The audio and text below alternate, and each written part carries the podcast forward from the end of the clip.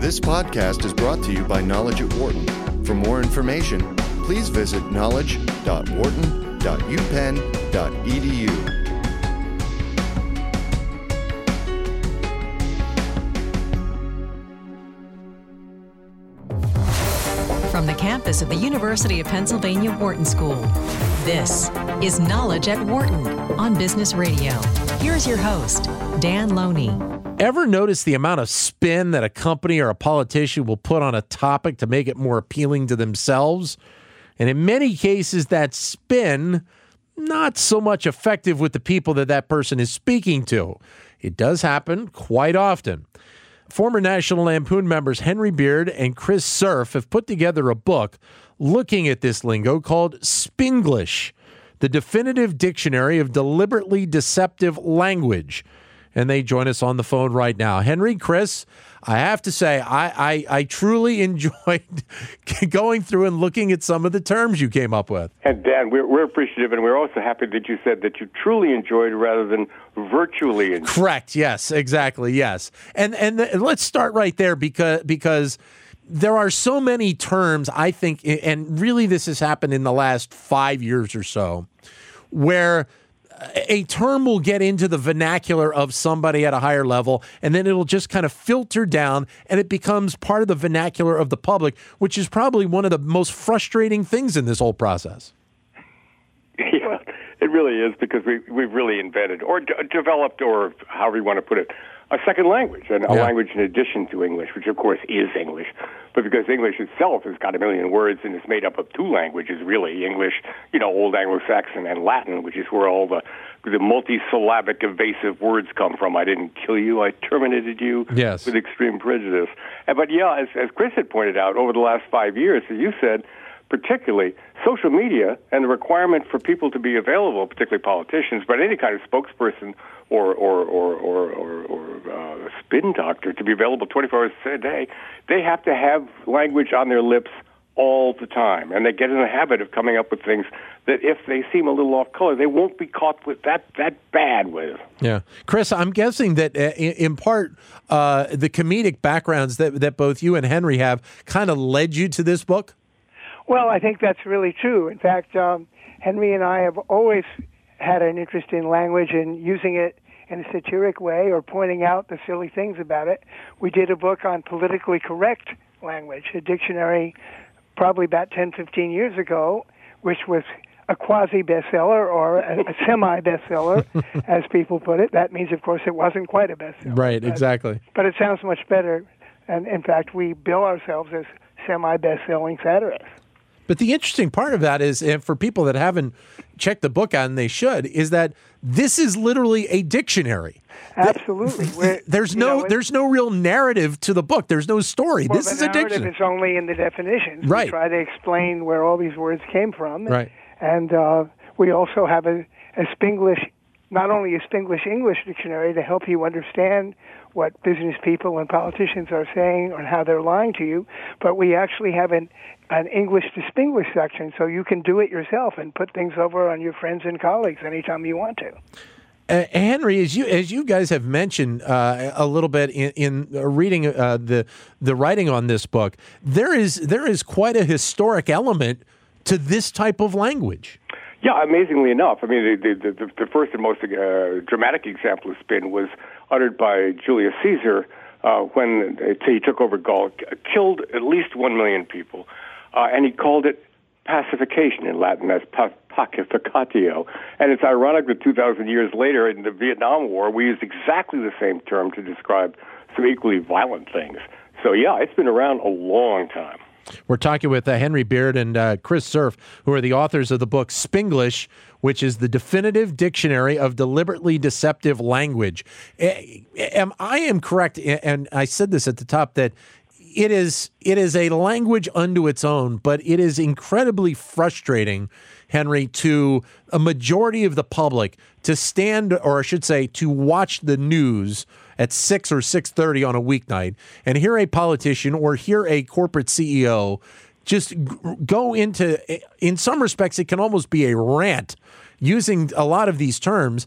It, it just it for the majority of the public, it has to drive them crazy right now. Well, I think it does, and I think one of the reasons why Donald Trump has done as well as he had, among many other reasons, is he is perceived as not being one of the people who uses use obfuscation and, and elaborate terms. But it, it, fascinatingly enough, and Chris had mentioned the the official politically correct dictionary that he and I did some years ago. Donald Trump has managed to use the term political correctness itself as a form of spin. And the way he uses it, political correctness refers to, you know, obeying the law, following the Constitution of the United States, uh, not shooting uh, uh, immigrants at the border, yeah. doing anything that isn't immediately uh, uh, uh, a violent show of American force. So, yeah, and I, I think you're quite right about the news. I mean, it, it, it's become such a habit, and all, all the candidates for both parties, with very few exceptions, uh, find ways to do it. And Chris, we, we covered how many debates where we came up with new spin terms that they were spinning? Yeah, well, every single one. We Henry and I have a little gig on Literary Hub, which is the Atlantic uh, Monthly's uh, website, where yeah. we we we translate every debate after it's over. So we're getting ready for two this week. I, I, that's exactly right. I, I, I going through this book, I didn't count them all, but how many words did you come up with for this book? There's at least a couple of thousand in there probably a few more. Yeah, and, and the scary thing is we didn't make any of them up. Right, we, exactly. We sourced them all, and we've got footnotes to, to prove it. And some of them we just we ourselves were astonished, gobsmacked, laughed out loud. Uh, they're out there. They're being they're being created even as even as we speak. You know, it, it's interesting because uh, one of the ones that that uh, that are in the notes uh, that that we get prior to the book, which is a funny one, is disposable mucus recovery system.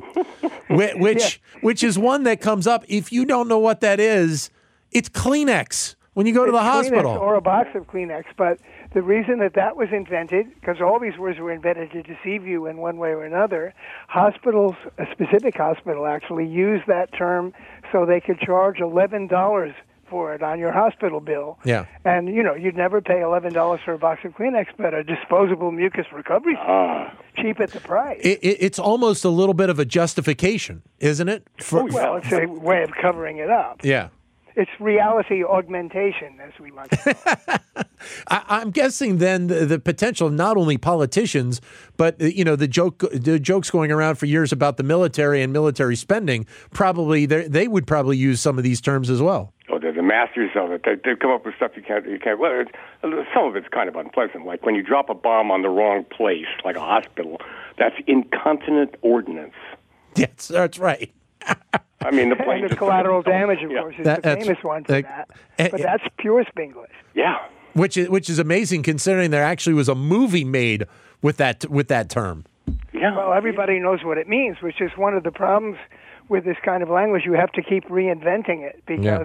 people catch on after a while. A good example of that is enhanced interrogation techniques, which is what the Bush administration and the CIA called actually torture. Yeah. But everybody knows that now. So now they use the abbreviation for it, EITs, and nobody knows what they are, so they can still get away with it. It, it makes me wonder if, if that there isn't somebody in Washington D.C that teaches this as a class for incoming congressmen. You know, maybe we should do it. Sp- Spingli- Spanglish. Maybe you could get us a gig there. Spinglish 101. I like yeah. it. I like it. You know, you could do that. Or maybe, you know what? As you go from president to president, there's a, a Spanglish diary left by press secretary to press secretary to press secretary because are. those are the guys that are that are that are right up there as well. They're the ones. They're the ones. That's a great idea. And, I, and in fact, even though it probably doesn't physically exist, as a practical matter, that really is what happens. Yeah. But we, we also encounter what we call has been called the euphemism treadmill. A good example is you know we used to call terrible economic reverses were called crashes or panics. Yep, yep. And then in the great one in 1930, they said, well, come up with a nice soft term, depression. Well, depression we can't use anymore. You can't right. even use recession. The latest ones are what, Chris? Equity retreat? Equity retreat or correction is my favorite. Correction. Correction's a big because one, yes. correction yeah. means something good, right? Just because you lost a few thousand dollars today in the market, you know? Yeah, correction is a big one, especially with the way that, that Wall Street has been up and down the last uh, the last couple of years. Everybody's been waiting for that correction. That correction. That, well, we've been doing a bit of correcting the last few weeks. Yeah. Uh, yes, we have. Uh, to both of you, Henry, I'll start with you. Yeah. What's your favorite word? Well, one one of my favorites is, as Chris had pointed out, this is uh, both a Spinglish English, and English Spinglish dictionary. So there's a section in back that lets you use Spinglish yourself. Right. And a classic example is if you're goofing off in the office and the boss comes in and says, "You know, Jones, you're goofing off," you say, "No, boss, I was zero tasking." That's right. That's right. Okay, that's a good one. Chris, what about you? Well, I I love a lot of these, of course, but all the terms for fired kind of amuse me that uh, CEOs never want to say that they had to lay off everybody in their company. Yeah. So first of all, they say they didn't they didn't lose money. They had great negative growth last quarter, and then they talk about um, right sizing their company, Yeah. which of course basically Firing. means firing everybody, but they get a raise because they did something good. Uh, my favorite term for fired, by the way, is offering someone a career change opportunity. Doesn't that sound good?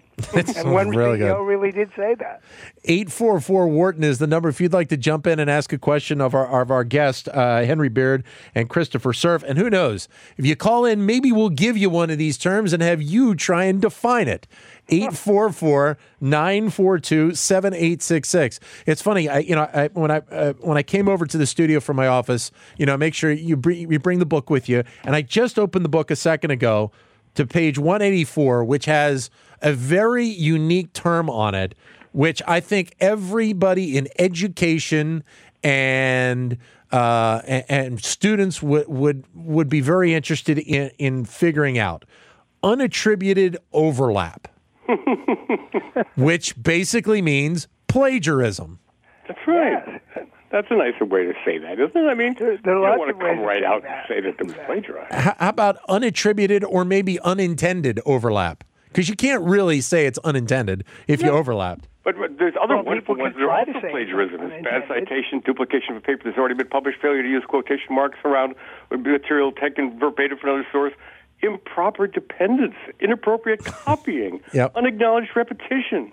Come on. How about regeneration harvesting for all those people that are out there in the logging community? Yeah, that basically means clear cutting a forest, cutting down everything in sight.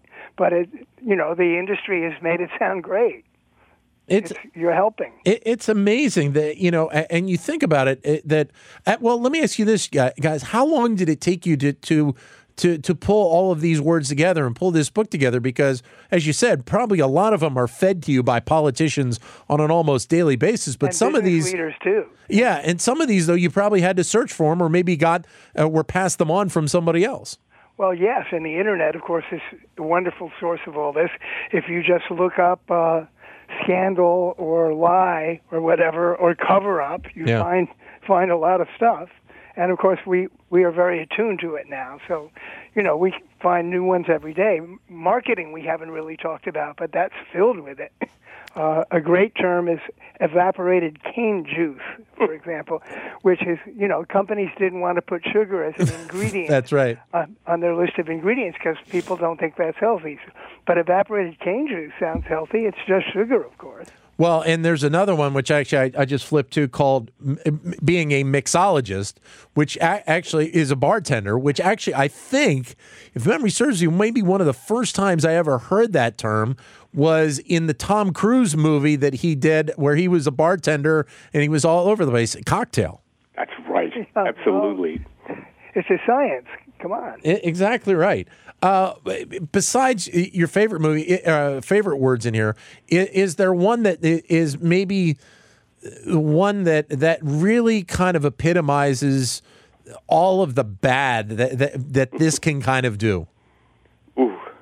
That's a tough question. Well, Um, certainly, uh, I don't, don't know if it's that bad, but the fact that a funeral director would be an after-death care provider or a bereavement care, care expert provider. or a post-health professional is kind of, you know, it's pretty special. Post health professional. Post-health professional. right. Oh. I I also like some of the excuses or some of the cover-up words that politicians use to avoid responsibility. A, a famous one was uh, after, during the hostage crisis in Iran when we had that unsuccessful raid to free them. Mm-hmm. Yeah. Carter came on television and said that the raid had been an incomplete success. Yeah. How, An incom- that's a good term to use in business. If if you screw something up, you just say it was an incomplete success. Or if you haven't started something you were supposed to finish, you just say you're in the early stages of finalization.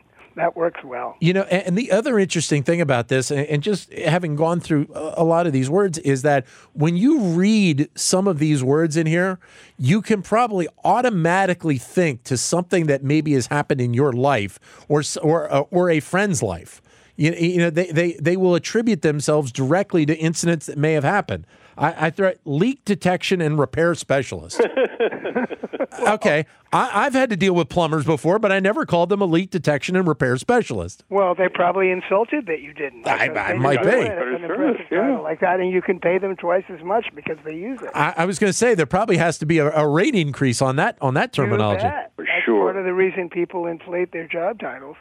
But of course, companies inflate your title as as uh, a substitute for giving you a raise they give you a promotion with no raise attached. So, so who used somebody used to be a secretary is now a, you know, an administrative uh, assistant or more. Associate, administrative associate's even better. As somebody that that has been involved in sports a good portion of my life, is there a good uh, good two one or two sports terms that you've oh. included in the book? Oh, there are lots of them. Yeah, well, a rebuilding phase. Oh a God! That's in a rebuilding phase is just an awful team that you would never watch uh, if you if you called it the way you should. Or a banger is a good term. Yeah. A basketball player who can't do anything but run into other people and foul them. You never hear uh, someone like Michael Jordan called a banger, even if he fouled a bunch of people. For those of us that, that live here in Philadelphia and are dealing with a, a miserable professional basketball team right now, oh, re- rebuilding is a bad term here in Philadelphia right now. well, it's better than saying what the Sixers are really doing. Exactly right. There's also, it, it, speaking of sports, game improvement clubs. Which, yeah, which great. That's, as as as as a as a, a semi-handicapped golfer myself. Yeah, that was a brilliant uh, uh, term used by uh, the club manufacturers, basically to say clubs that would make it possible for the worst possible golfer to sort of hit the ball. Uh, uh, they were a little more expensive. They had funny, they you know, graphite shafts and, and very forgiving heads. But just the idea that I put this club in your hand and your game immediately improves. It's brilliant. Well, it's great marketing yeah. And, and, there's and there's uh, there's a variety of different uh, different terms that, as we said at the top, have kind of made the vernacular uh, uh of everybody on a on a day to day basis. One which you put in here, which the, uh, the the the retail industry has really capitalized on over the last decade or so, is the term full figured. Yeah. That's almost yeah. politically correct. It's like you're yeah. fat or obese, you're Rubenesque, you're full figured. Though you know we, we, we, we found, having done the politically correct dictionary, there's sort of a crossover point. But pure political correctness is you're kind of being nice, like you said, you're full figured. But usually in spin, it's not just that you're being nice. I'm trying to sell you something. I'm trying to get your vote. Yeah. So I'll compliment you and then try to sell you something under the table. We're talking with uh, Henry Beard and, and, Chris Cerf, who are the authors of, of the book Spinglish, uh, the definitive dictionary of deliberately deceptive language. I, I, can't imagine what it was like, and uh, to go away from the book for a second, what it has to be like working at National Lampoon, especially with the two of you around. Well, it was a challenge. Well, of course, back in those days, we, our timing was perfect. Uh, good. I think Chris and I did our first collaboration in, in the spring of 1970. The first yeah, the first issue was it was March of April 1970, but everything that had been we had been told that it was forbidden turned out not to be. You know, there's a huge door yeah. that says "Do not enter." We touched it, it fell off its hinges. So uh, we were able to, you know, publish things that nobody had. We also had the, uh, the, the, the, it may not sound like an advantage, but it really was an advantage. We were so desperate for material when a monthly magazine really seems to have a deadline every 12 days. We would publish anything. So there was sure. nobody ever said, "Oh no, you can't do that." So not only can you do that, can you do it over another five pages? So uh, we were very lucky. Chris, what it was like for you? Well, I think Henry summed it up. Uh, it was wonderful to have a place where not only could you write about things that amused you or annoyed you, but where you could have some of the most brilliant cartoonists and illustrators in the world at your disposal. You know, so we were able to.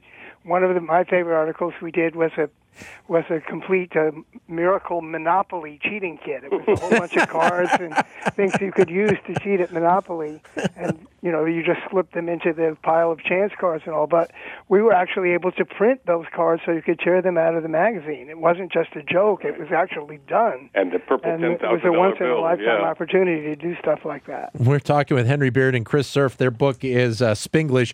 Your comments are welcome at 844 Wharton, 844 942 7866. If you'd like to uh, jump in and uh, ask a question, or we may even throw you a term to see how good you are at, at, at taking care of Spinglish. Uh, and you know what? In this in this day and age of of, how uh, the country is run and and uh, government forms, data collection is one term that is always out there right now and probably is never going to go away because of the internet age. That's right. And data collection, of course, is, as we all know, I mean, you're basically just spying on people. But yeah, I mean, it's a, that's a that's a perfect example of, uh, uh, yeah, the internet age is, is, is, is certainly susceptible to this to a degree that maybe nobody could ever have imagined. I just turned to one, and, and this is really going to test the limits of being on satellite radio for for a second. Discussion partner.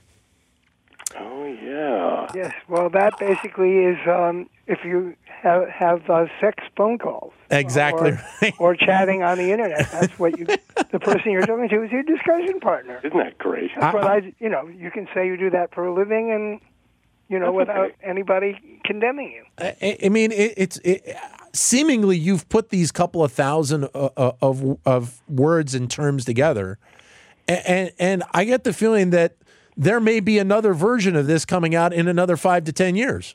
Oh, we It hope might sooner be a lot that. sooner Yeah. than that. Okay, yeah. Just every debate, you keep hearing new ones. You know that Carly Fiorina. I wish she was doing better because she's particularly good at coming up with them. She had that long description of what, uh, well, the whole issue, whole issues around pro-life and pro-choice, which are Yep. prime Spanglish words in themselves. But she described what Hillary Clinton's goals were in a way that I don't know if I can even match it. But it had to do with uh, selling that the whole industry was just designed to sell parts, you know, and uh, court turned out she'd made up the entire thing that she saw. There's also one in, here that, that's interesting as well, and uh, probably a lot of politicians have said it, and, probably your your friends will say it to you as well from time to time. And when you hear it, you probably know it's the exact opposite. Is I hear what you're saying, Yeah, right. Oh yes. and, and if you hear that, chances are they didn't hear what you're saying. Well, they did, and they disagree completely, and Right. they're about to completely blow you out of the water. An even better one of those is, uh, with all due respect. when Right, anybody says, exactly. with all due respect, you know the next thing is going to be unprintable. That they say. Yeah, basically, yeah. It, it, it's it's a phenomenal book, guys. Uh, eh, let's just do a couple more because we only have a, a minute uh, or two left. Uh, oh, okay. Kinetic military action, which well, that's Obama's uh, Yep. one of his great contributions. That's basically war or combat. Yep. But it sounds a, a lot more palatable than saying you're sending people over to get killed in combat. Like boots on the ground is another example of that. and, and that's an interesting one that I'll bring up because that is something that I've heard a lot of that's used a lot in the news industry right now because uh, of reporters going to chase a story and, and they talk about that being boots on the ground. That's great, and that's a wonderful example of how these things cross over the border. From the, in this case, from the military to journalism. Once these terms get into the vocabulary, which of course we the, book is all about, they really they really just become. Uh, it just sounds like a normal word. Oh yeah, it's just boots on the ground, and people say what? But yeah, it's a perfect example. You uh, and you also have a variety of terms in here that do kind of uh, that are similar to the same same concept. We talked about you know various uh, phrases that talk about firing or restructuring. There's one you put in here: synergy related headcount restructuring. Oh gosh. Yeah, well, some company, I forget which company, but announced that. A said- CEO made that announcement And the minute you hear anything that sounds like that, you know that the company's in big trouble and they're they're laying off half or more of their staff. You've yeah, got the more syllables, the more the, lo- the losses. you've you've got yeah. you, you've got Nokia Sim, Siemens as the company that uh, That's it. It was Nokia Siemens. That's that right. did. They were really in deep trouble, and of course they were even deeper trouble. But that's one of the better ones you know, in the book. I love that. And I guess there are companies that have done this. Uh, oh, and I'm running out of time, but quickly in about 30 seconds. you mentioned about Starbucks, and obviously the, the concept of latte and the size of lattes i- i- is part of this as well. Oh, sure, a tall latte is the smallest one you can get. Yeah. but It doesn't make any sense. No, of course not. Yeah. Not supposed to. Guys, I wish I could keep you. I, I'm running up at the end of the show, but this is a great book. And, and absolutely, when you get the next version, we're bringing you back.